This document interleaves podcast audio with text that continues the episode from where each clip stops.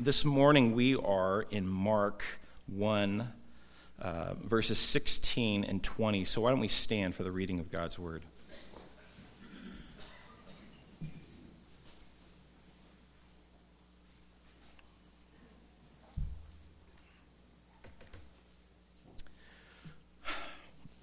I'm going to start just in verse 14, but we'll catch up. It says, Later on, after John, that's John the baptizer, was arrested, Jesus went into Galilee where he preached God's good news. The time promised by God has come at last, he announced. The kingdom of God is near. Repent and believe the good news.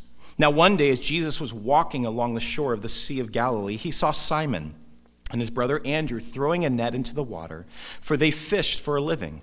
Jesus called out to them, Come, follow me, and I will show you how to fish for people. And they left their nets at once and followed him. A little farther up the shore, Jesus saw Zebedee's sons, James and John, in a boat, repairing their nets. He called them at once, and they also followed him, leaving their father Zebedee in the boat with the hired men. This is God's word. You may be seated. So, if it's your first time joining us, uh, welcome. Uh, we are dedicating this year to deepening our discipleship to Jesus. And we're taking this next season to teach through uh, Mark's gospel, and we're using it as Christians have done for uh, centuries as a template to understand in a deeper way who Jesus is and then what it actually means to be his followers, what it means to be his disciples. Now, last week we did a bit of an introduction to the book of Mark, and we showed how Mark is a, a book of deep mystery around the person of Jesus. And it, it's a book that really is calling us further up and further in. You could just read through Mark and you could miss all the ways in which Mark is hinting to us, suggesting to us who Jesus really is. It's almost like Mark keeps pulling back the veil a little bit, or as I've been using the analogy, he keeps shoe dropping, right, while holding the other shoe.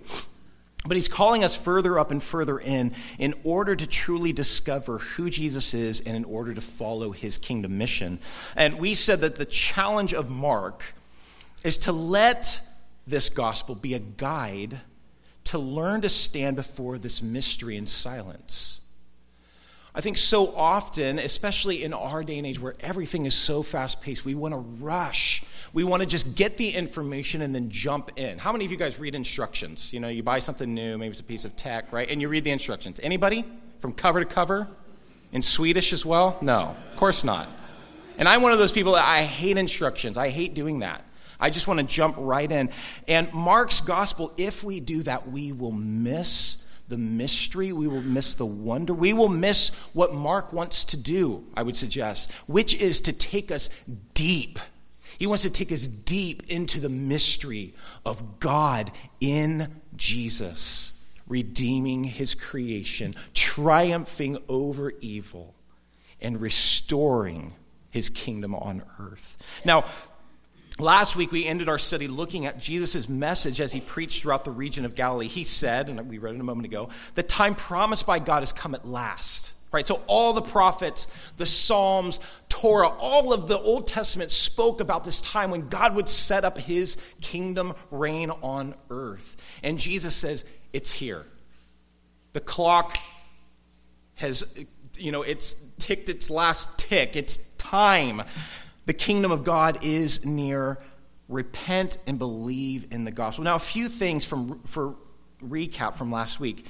When Jesus went about proclaiming this good news, it's the word in Greek evangelion, he was, in fact, undermining the claims of Caesar. Caesar was, at that time, the king of the Roman Empire and the known world. And Caesar claimed to be a son of God who had brought peace to the world through his reign in the Pax Romana.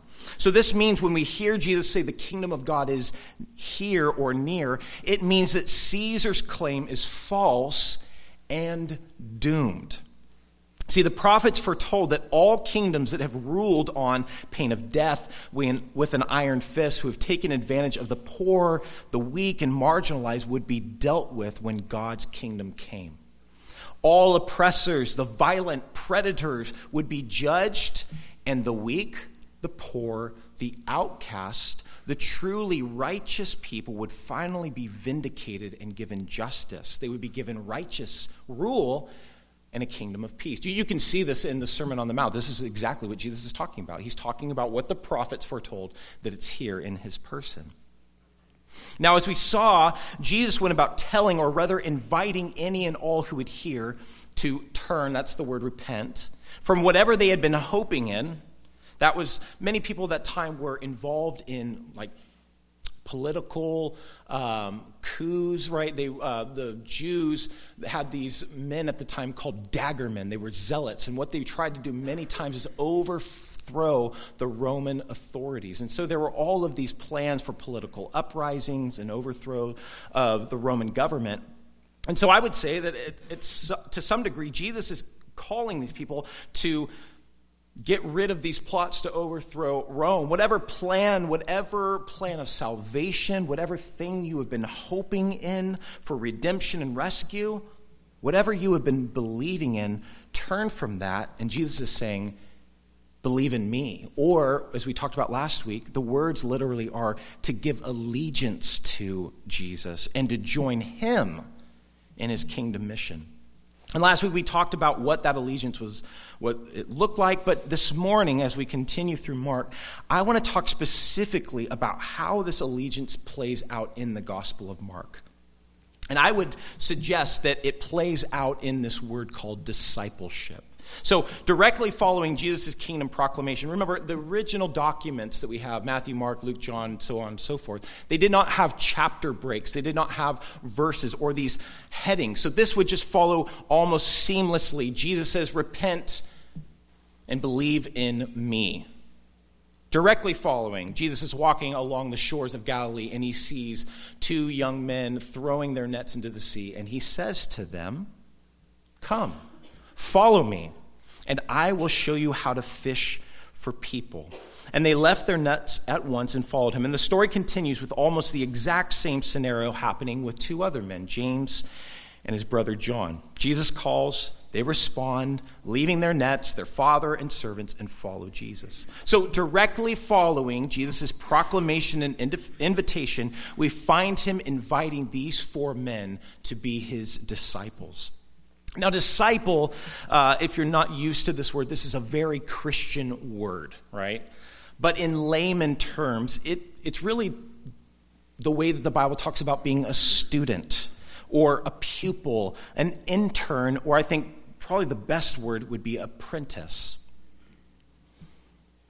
It's one who learns through experience with a professional. And so I would suggest to you that Mark, in verse 16 through 20, is saying to those who are reading or maybe hearing this story of Jesus for the first time or maybe for the hundredth time, this is how you join Jesus' kingdom mission.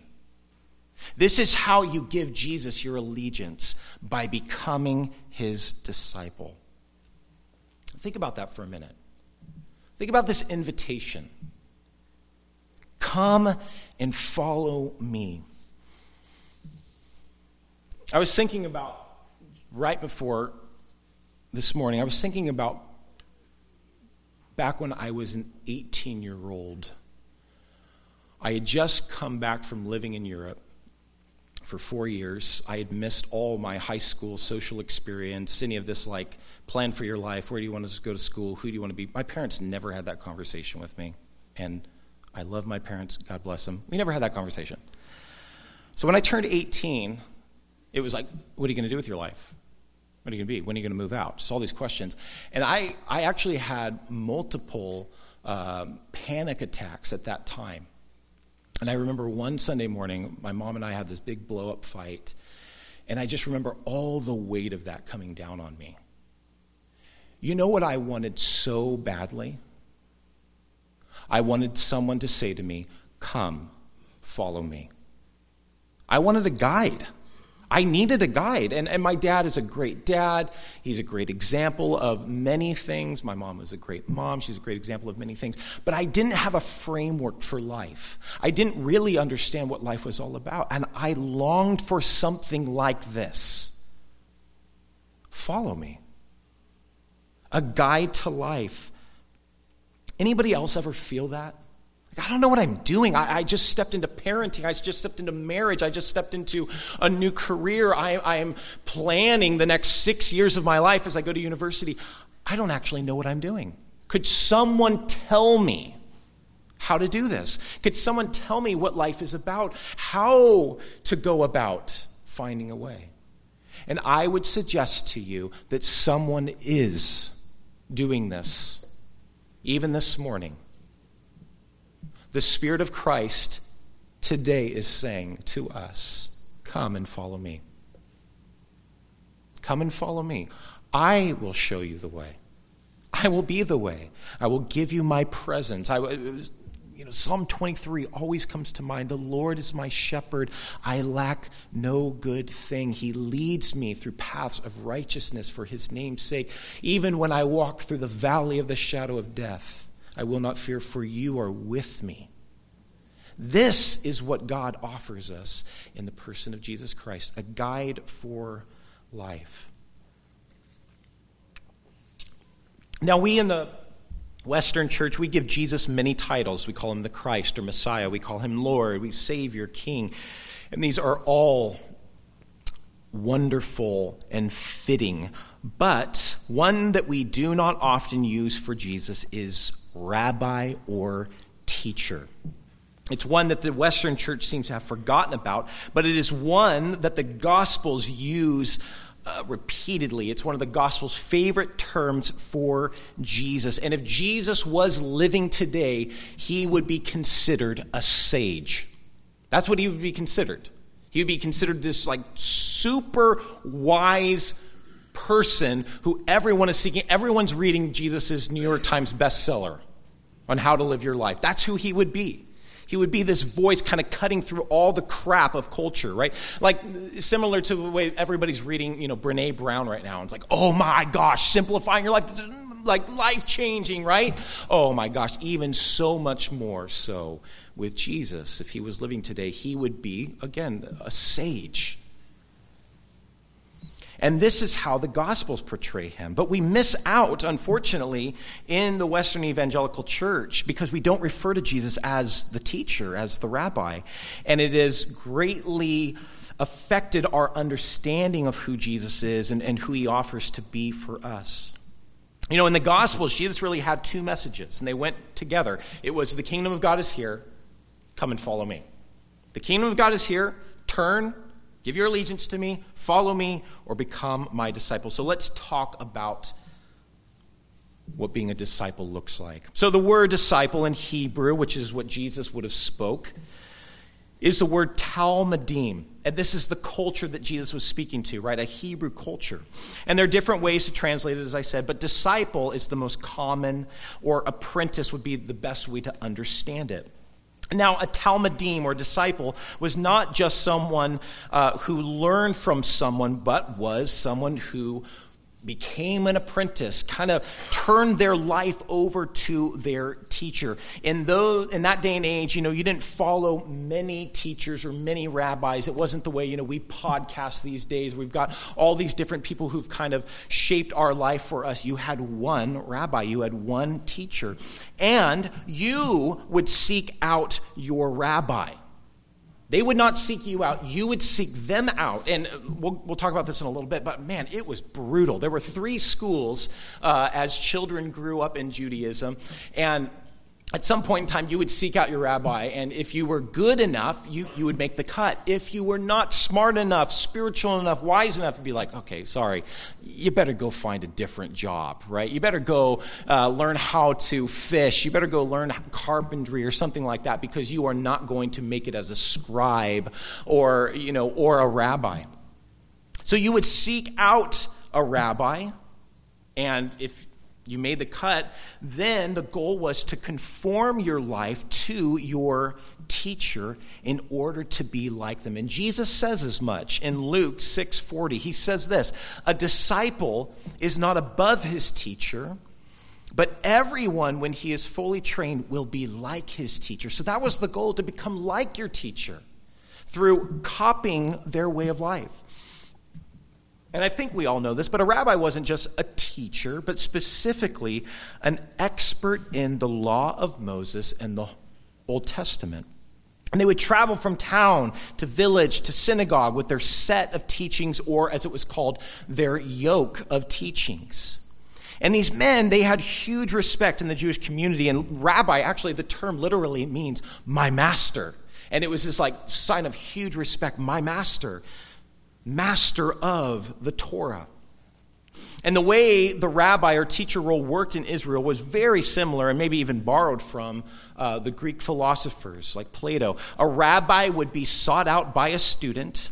And as I said, if you were good enough and smart enough, the rabbi would accept you, at which point you would basically turn your whole life over to your rabbi to become their apprentice, their their disciple. You would just be with your rabbi. And so this worked in three movements. The disciple would be with their rabbi, they would live together. They went everywhere together. You'd be listening to the teachings of your rabbi. You'd be watching them, eh, you know, watching the way that they move their hands, watching their posture with people, everything about them, just to take in their person, their way of life, their way of doing things. The second move would be to become like your rabbi. So, you know how this is, right? When you spend time, you ever have a friend growing up where they just had such a contagious personality that even your parents would be like, You've been hanging out with Matt. You've been hanging out with Matt, and I can tell because now you're saying all the things that Matt does. Hudson does this. Hudson's he, our middle son. He's so funny. He just kind of takes on personalities, he picks up on things. Uh, couple weeks ago, we're sitting at the breakfast table, and he just turns to Judah and he goes, Hey, Judah, dad laughs like this. like, no, I don't. Just getting so irked by it. I totally do. And he's like picked up on it and mocks me now for it. Um, but he has this way of picking up on people's personalities and little ticks and things like that. But in a sense, this is what it was. This is what it was to be a talmidim, a student, was a disciple, was to pick up on those things and to imitate those things, and not in order to just copy, but in order to make it your own.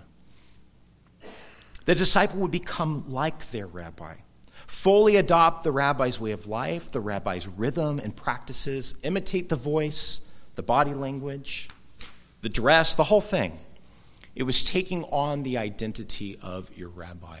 And we, there's all sorts of examples in this in monoculture. You guys know how much I love Bob Dylan, and for some reason, every time I get up here to give like a metaphor or analogy, Bob comes to mind. I don't know why, but he does. But I'll never forget, I was reading, I think it was after he had won the Nobel Peace Prize, and there was an article, and some people were criticizing Dylan for.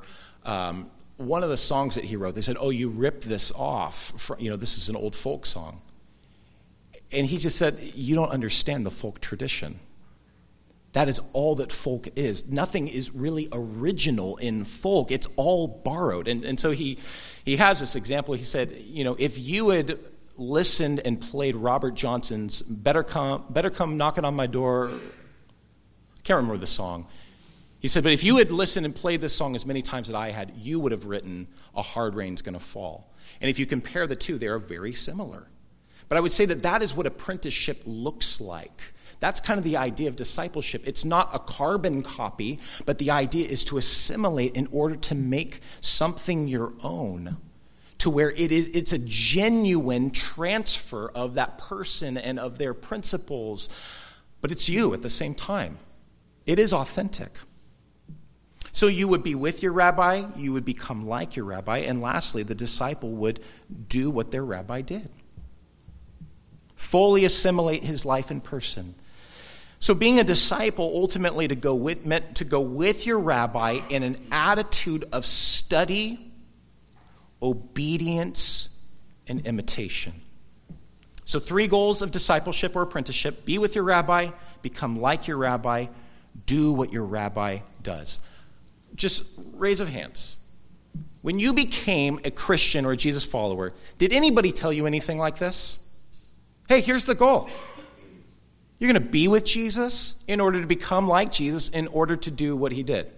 Usually, the, the idea is hey, just go tell everybody else. Sometimes it's like, just go tell everybody else that unless they repent, they're going to hell. But they can be forgiven and go to heaven. Just get that message out there, right? And that's what many of us are given. Rather, the offer in Scripture is come and follow me. Come and follow me. Come be with me. Learn my way in order to be like me. And this is what we find in Scripture Jesus is Lord, He is Savior, He is the Almighty God who has stepped down out of eternity, taken on flesh, redeemed us by his life, his death, his resurrection. But we cannot miss the fact that Jesus is also rabbi, he is also teacher. And um, we see this from the beginning. Many of us have unfortunately adopted a Christianity where God is the one that is doing all the work. And what it means to become a Christian is that you get zapped by God in order to be like Him, or in order to kind of become a Christian, become part of the kingdom of God. But what we see from Genesis, right out the gate, is apprenticeship. God, after creating Adam and Eve, what does He do to them? He says, You rule over the earth for me. You take this garden kingdom and spread it to the ends of the earth. He invites humanity into his work of creation and dominion, into culture making. And I would suggest to you, nothing has changed. When we come into the family of God, we step right back into that role of Adam and Eve to become apprentices of God in order to learn God's person, his way, in order to join him in his work. I mean, we, we use those same terms, right? The, to join the kingdom of God, to be co laborers with God.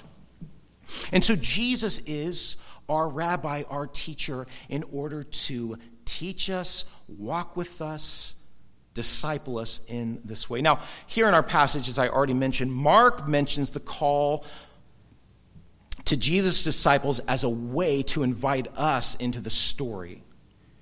And so I think the question that Mark is asking us, and we kind of want to explore this morning, is will we respond to Jesus' message and offer? Will we turn from whatever has been a priority in our life, whatever has taken focus, whatever we have previously thought life was about, whatever we had previously hoped in to bring us joy or peace, satisfaction, that will turn from that and will give all of that hope, longing, expectation to Jesus that will put it on Him. And we will become His disciples. Mark, later on in his gospel, we'll get there in a year or so. uh, Mark uses again a literary device to engage the reader. And in this passage, he distinguishes the disciples from the crowd. Jesus calls the disciples and the crowd, it says, to himself, and talks about the cost of discipleship. And this is really important for us to talk about this morning. And again, Mark is doing this to get us to ask, Who am I? Am I among the disciples, the students? Am I an apprentice of Jesus? Or am I just a face in the crowd? Am I just an observer? And many of us, we might think, well, I'm a Christian. You know, that's what I am. You know, maybe I'm not, you know, disciples a little hardcore, it's a little intense. There are a lot of fundamentalists and radicals in the world today. You know, I'm just a Christian, right? Do you know that the Bible only uses the term Christian three times, and it's actually a derogatory term when it's used? But the New Testament uses the word disciple 269 times to define Jesus' followers. Just let that settle in. In other words, you cannot be a real Christian without being a disciple. Without being with Jesus, becoming like Jesus, and doing what Jesus did. But this is so typical of our American individualist culture, right? We see Jesus as an option among many. And if that fits us, if we, you know, Jesus' ideals kind of fit with who we want to be or what we think life is about, then we'll adopt those. If anything that Jesus says comes in conflict with our message of freedom or being our true selves, being unique, authentic, then we reject it. And all the time, I, I was just talking to somebody the other day Buddhist, Catholic, Hindu. It's like, okay, all right, I have no idea what that means. You tell me what that means, you know? But basically, just to say, Sonoma County, we're not religious, we're spiritual. And we just pick from the smorgasbord of spirituality, right? And just kind of make a plate, a big plate of all the things that we like. I'm on a tangent. I'm going to get back to my notes. I would say what we are doing as a culture, what we're doing as the church is that we are lessening Jesus' call and demand. And as we do that, we lessen the potency of the power of what Jesus wants to do in our lives. That he wants to radically transform our person to be like his person. So, Jesus, in this passage, he says, If anyone would come after me, he or she must deny themselves, take up their cross, and follow me. For whoever would save their life will, in fact, lose it. But whoever loses their life for my sake and the good news sake, the good news of the kingdom of God, will save it. For what does it profit a person to gain the whole world and forfeit their soul? Or what can a person give in exchange for their soul? In other words, Discipleship or apprenticeship to Jesus is the only real way to follow Jesus. Every other way, every lesser way is untrue and will not lead to life that Jesus describes in, in many of his teachings, either in this life or the life to come. Now, maybe for some of you, the idea of a discipline or discipleship or apprenticeship, whatever you call it, has the smell of constraint and losing your freedom. And we're living in a cultural moment that tells us that our freedom is the most important thing about us.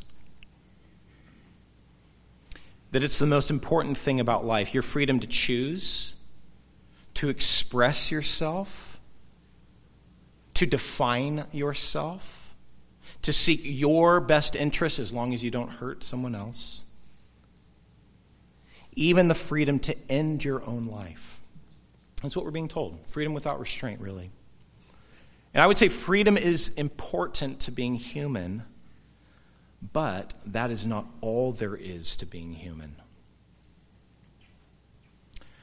So the question I think that we need to ask ourselves is Is the life that I am living or the, the narrative that I'm following giving me true freedom?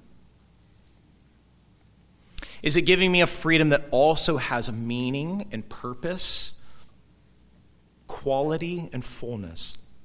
Or rather, is it a so called freedom that's actually a slave master masquerading as a liberator? Mark Sayers, in his book Reappearing Church, he said very insightfully our culture is drowning in freedoms but thirsting for meaning. You find that? We've got all the freedom in the world, nobody has any idea where they're going. No defined path. Progress for the sake of progress. Where are we going?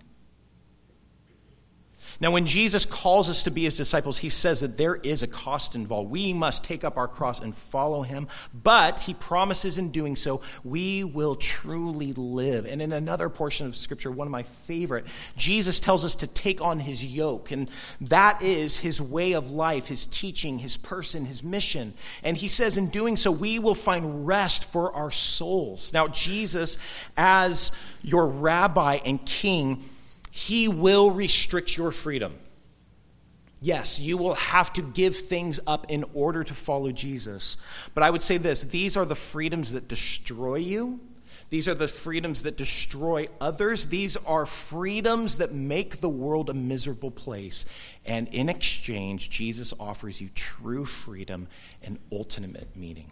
And here's the truth in becoming a disciple of anyone or anything, anything, which all of us are, right? Every one of us are subscribing to some narrative of the good life. In doing so, we lose and restrict our freedoms. The question is will we lose the right freedoms?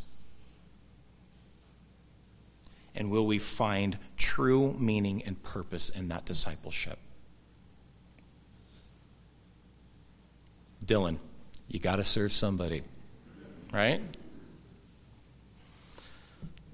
So here's the call of Jesus this morning Be with me, become like me, in order to do what I have done.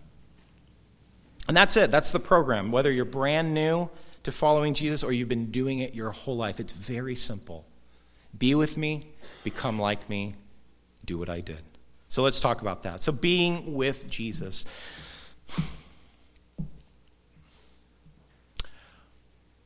It's interesting to me that this is a piece of Christianity that we have lost. And this might be because of our scientific, rational culture that we live in, where you know, we don't believe in anything that is mystical or spiritual.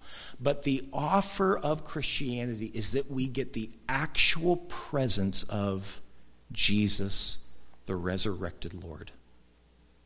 And that this is what Jesus talked about with his disciples before he suffered there in the upper room, that he kept elaborating on his presence that would be with them, that would teach them all truth, that would abide with them, that would comfort them.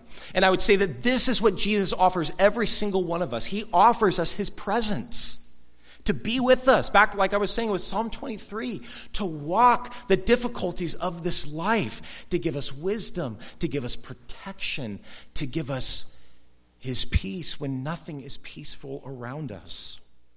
And so, an awareness and connection to Jesus, the person, is, is what I'm talking about here. Being with Jesus.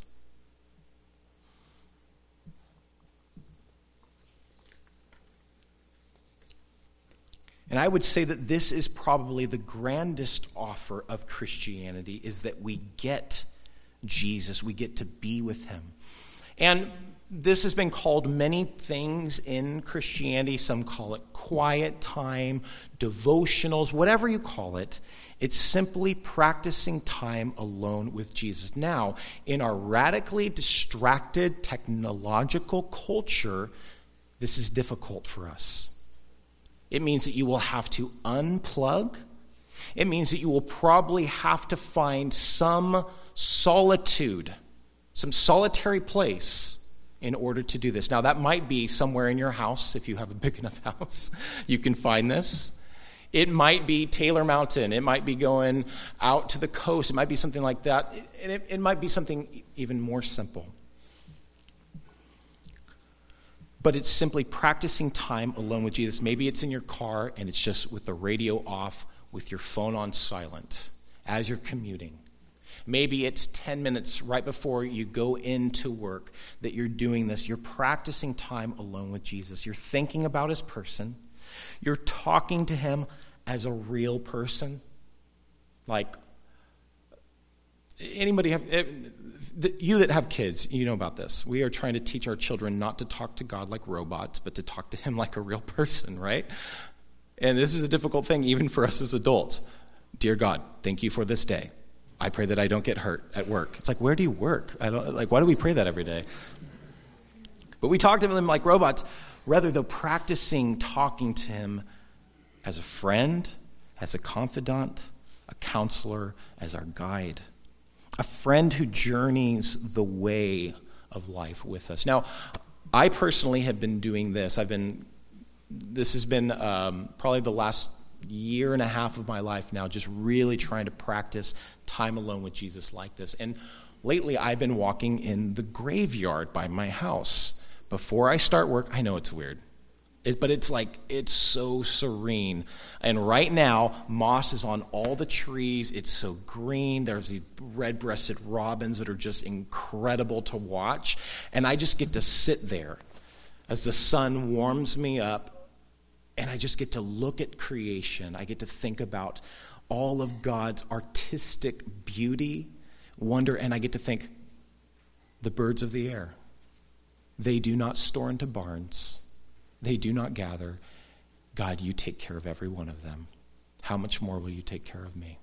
These little flowers that are growing up out of the rocks, there they are. They're beautiful. And yet, and yet, they'll be dead in a month. God will take care of me. And I get to have that moment with the Lord. And this is absolutely vital to our spiritual development that we be with Jesus.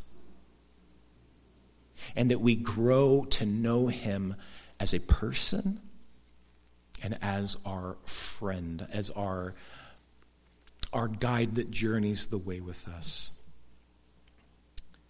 And so I would just suggest to you find time to just be with Jesus, talking to him while on a walk, sitting with him on your porch, bringing him into your pains and your struggles, bringing him into your celebrations and victories, bringing his presence into the routine of your daily life. And whether you are, or wherever you are, and whatever you are doing, to practice his presence, to think about his person, think about his posture uh, Mike has done such a good job of this in, in his teachings, talking about the tone of voice in which Jesus spoke to people in the Gospels, his posture with people. Think about that as being towards you, his heart towards you.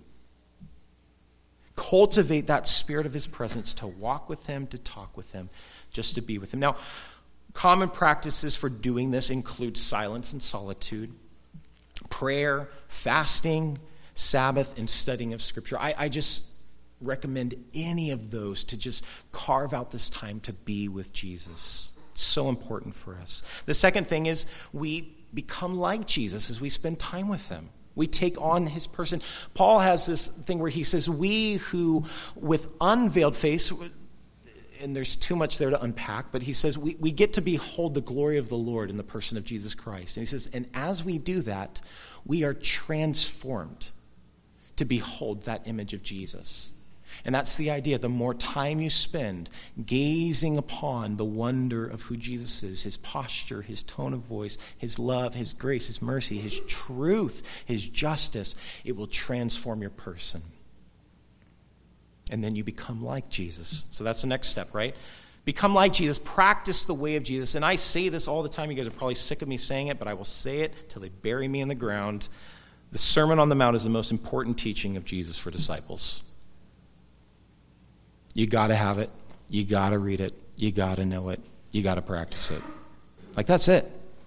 I would just highly recommend, if you haven't done it in a long time, read the Sermon on the Mount. Make that the goal of the next month. You're just going to consume it. You're going to think deeply about what he's talking about here because this is the way of Jesus. This is the rhythms of his life. These are the things that he prioritized. These, this was Jesus' rule of life. And he invites us into it to practice this rule of life with him. He even says so in his sermon.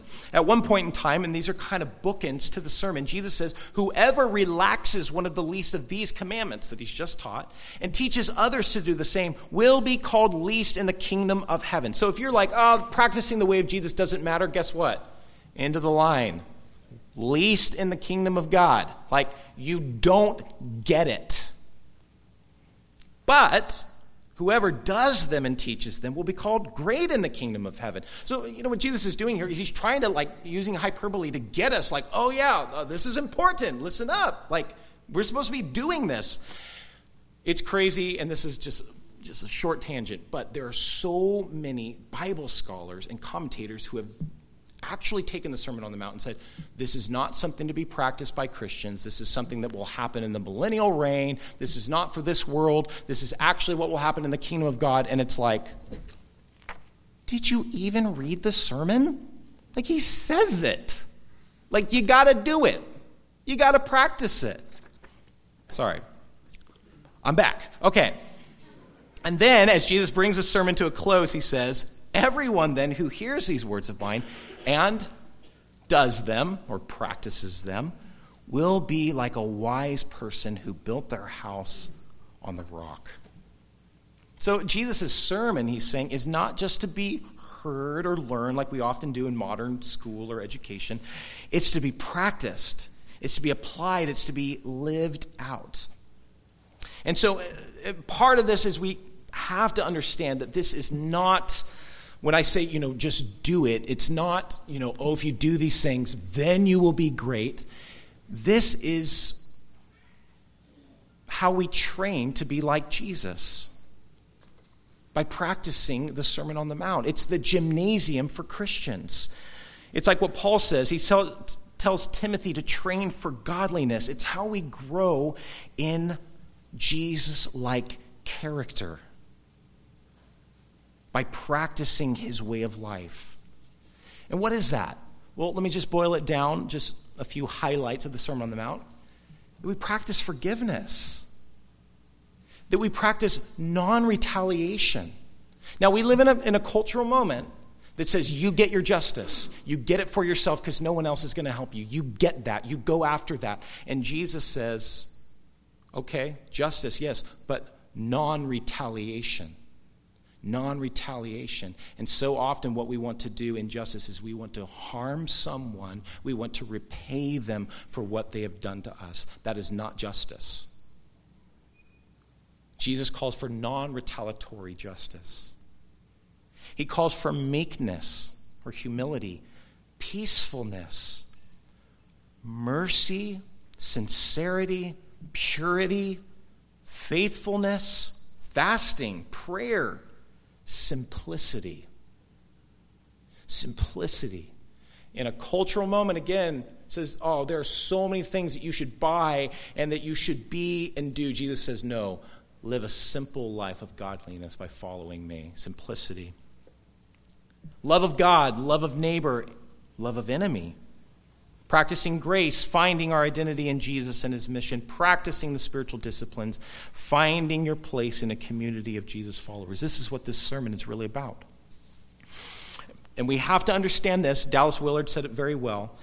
He says, Jesus does not call us to do what he did, but to be as he was, permeated with love. Then the doing of what he did and said becomes the natural expression of who we are in him. Right? Again, it's about training so that we actually assimilate this character of Jesus. And that's the idea of apprenticeship, right? To practice the way of Jesus so that it becomes an actual part of who we are, that we do it by second nature.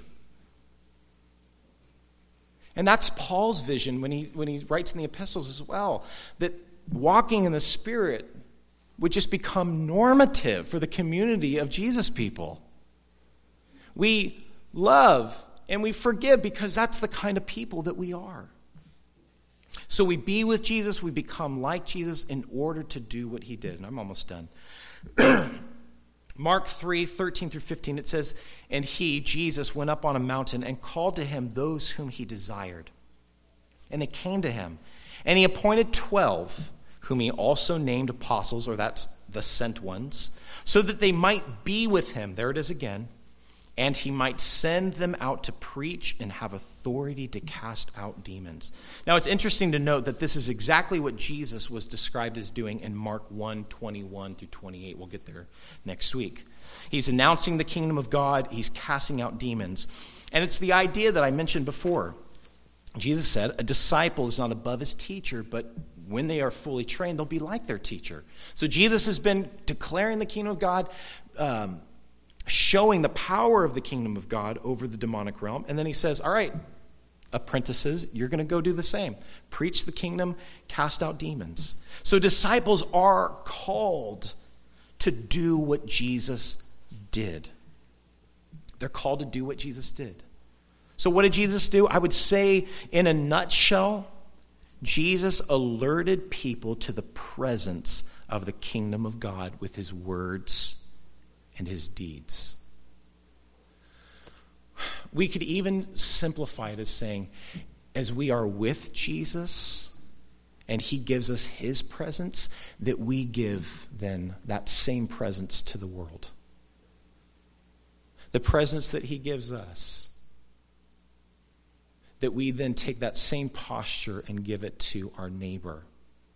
We give it to the one that is struggling, the one who uh, cannot keep up with the goals and achievements of our culture, the one who is failing at life, that we turn around and we give that same presence to them. We alert people to the reign of God in our words and our deeds. And Jesus did that. He went around, he preached the gospel, he taught this way of the kingdom. He healed the sick. He cast out demons. He did justice. He ate and drank with those who were very far from God. People had said, those people could never be saved. Those people shouldn't even be near those who are safe and saved. And Jesus went right after them and ate and drank associated with them. Jesus prayed and he prophesied.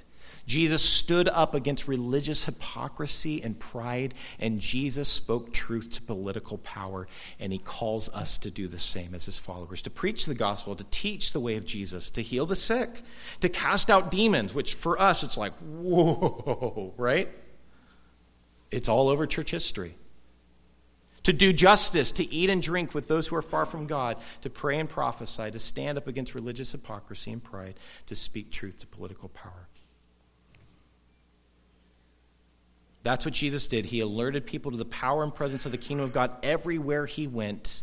And he invites us as his disciples, as his apprentices, to join him in this kingdom mission. So, if you're a Christian this morning, your goal, my goal, is to learn how to do all that.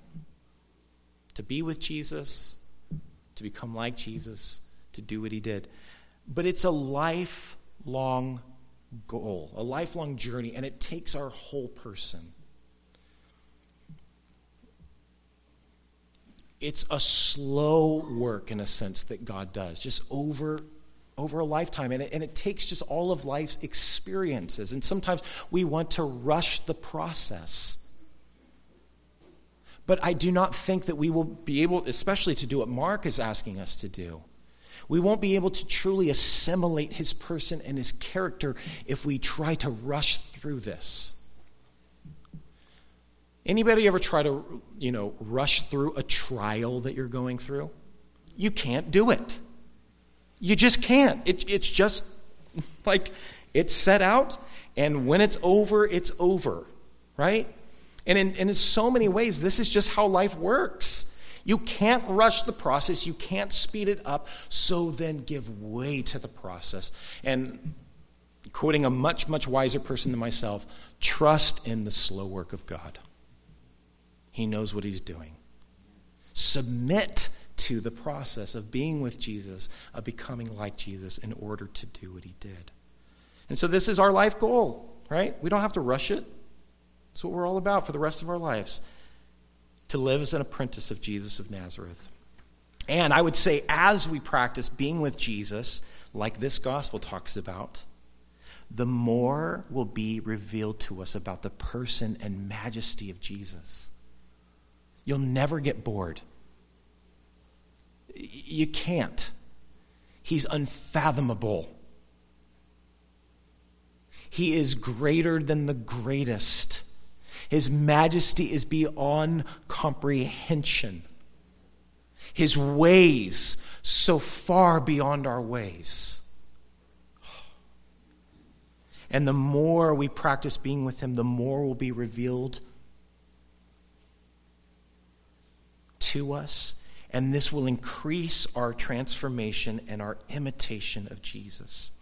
As I said, this is clearly seen in the Gospel of Mark as the disciples spend time with Jesus. More and more, the person of Jesus, who he really is in all of his majesty and divinity, is revealed to them. And I pray that the Lord will do the same for us. Now, in closing, Jesus' invitation is to every one of us this morning to follow him. And whether this is the first time you're hearing it or it's an echo of a call you heard long ago, be with him, become like him, do what he did. Now, let me just say one last thing in closing.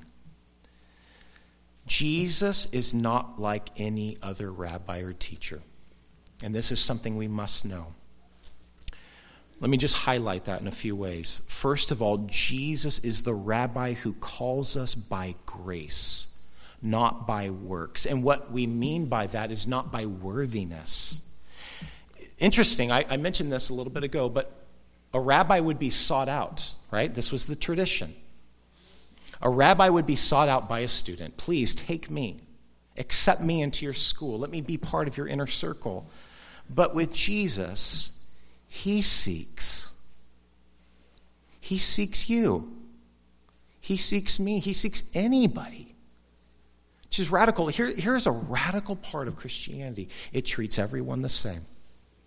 In our culture, especially now, with a lot of talk about gender, we want to say, oh, well, this person is unique and different. And, well, they might have a, a, struggle that we don't understand, but I will tell you what, Jesus treats everybody exactly the same. He does not prefer anyone. He says, Come to me, all who are weary and heavy laden, and I will give you rest. He seeks out, and it's not because people are special, unique, great, or holy, but because He is good because he is the good shepherd and he knows, he knows that we are lost.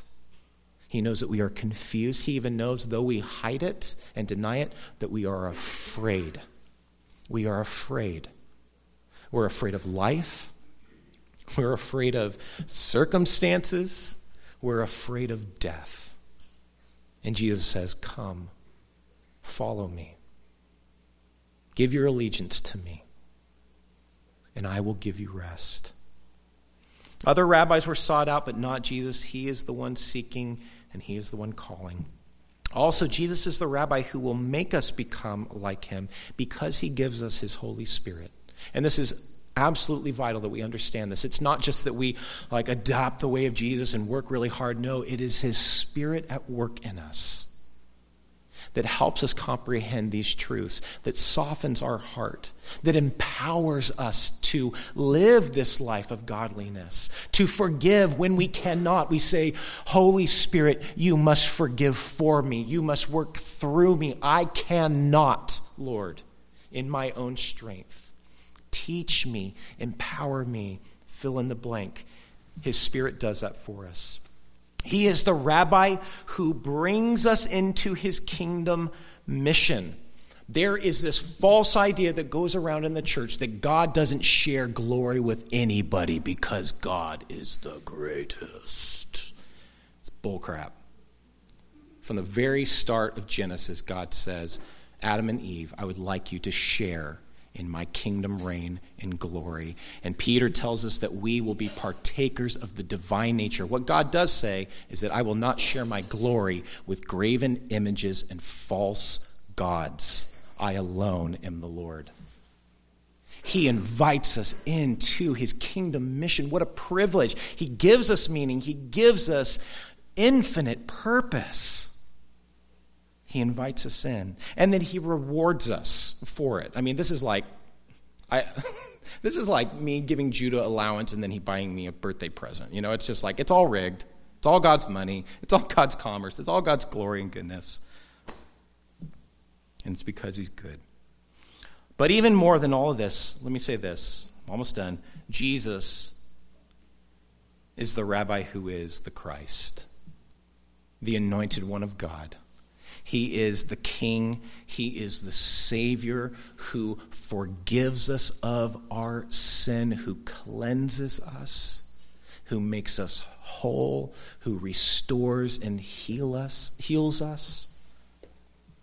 He is our priest the mediator between God and mankind. Oh, and he is our rabbi who is God in the flesh, our rabbi who is with us, who has gone before us and traversed the road ahead of us. And this is why we call him the way. He has already gone before us. And like the writer of Hebrews says, look unto Jesus, the author and the finisher of your faith. We can follow him, he knows the way. So, I encourage you, exhort you, follow Jesus for the rest of your life as a disciple in those simple ways of being with him, becoming like him, and doing what he did for the rest of your life. If you are lost on how to do that, I would highly recommend uh, a website called practicingtheway.org. And this, these are just very simple ways, just a great way to practice silence, or some suggestions for solitude, some suggestions for Sabbath, just great ways that we can practice the way of Jesus, being with Him, becoming like Him, doing what He did. And this is what it means to believe in Jesus, to give Him our allegiance, to respond to His kingdom announcement. It, it means to be His disciple. And Dallas Willard says this He says, The greatest issue facing the world today, with all its heartbreaking needs, is whether those who, by profession or culture, are identified as Christians will become disciples. Students, apprentices, practitioners of Jesus Christ, steadily, slowly, learning from him how to live the life of the kingdom of the heavens into every corner of human existence.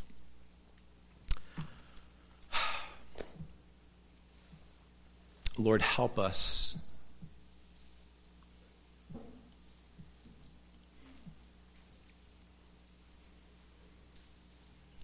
Holy Spirit, I pray that even now, Lord, as this call, this exhortation has gone out.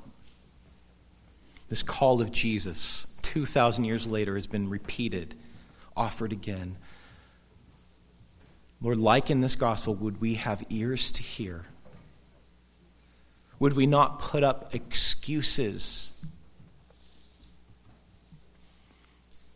in our objections, our dishonest doubts? But would we allow these words and this offer to just sink in?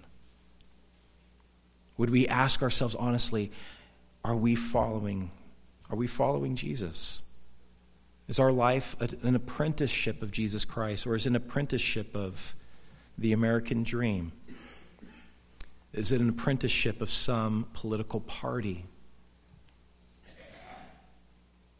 Is it an apprenticeship of some philosophical ideal? Would we, Holy Spirit, would you examine our hearts?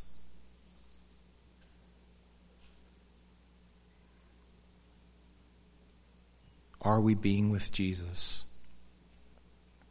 Are we becoming like him? Can we say, I'm not what I was?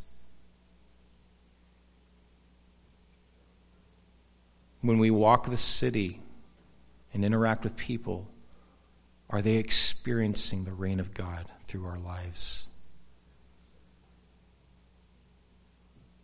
And Lord, I confess that is not 100% true of me. And so I pray that it would be even more. I pray that for all of us, that we would respond with a renewed vigor and passion be with you, to know you, to know your love for us, and Lord, to love you in return, to become like you.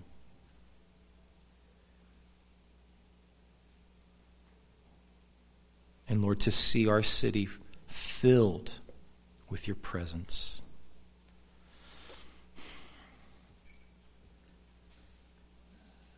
Holy Spirit, take us where we cannot possibly go ourselves.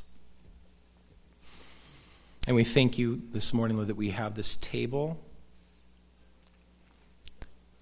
that brings us back to that night when you told us that you were going to lay your life down for us, and that this cup is a picture of your blood that would be shed in order to wash us from our wrongdoing, from our guilt, from our rebellion, from our brokenness. And that this bread symbolized your body that would be broken in our place. You would be our substitute. And so, Lord, would we take it again this morning with gratitude, remembering what you have done for us, what you offer us. And Lord, as we leave this place, would we take up your offer to follow you? And now, Holy Spirit, we pray that you would work in our midst. Lord, give us words of wisdom and knowledge and understanding. Give us vision prayers of blessing, exhortation, and encouragement over one. Move in our midst. Do your will in your body this morning, we pray, as we respond to you in worship.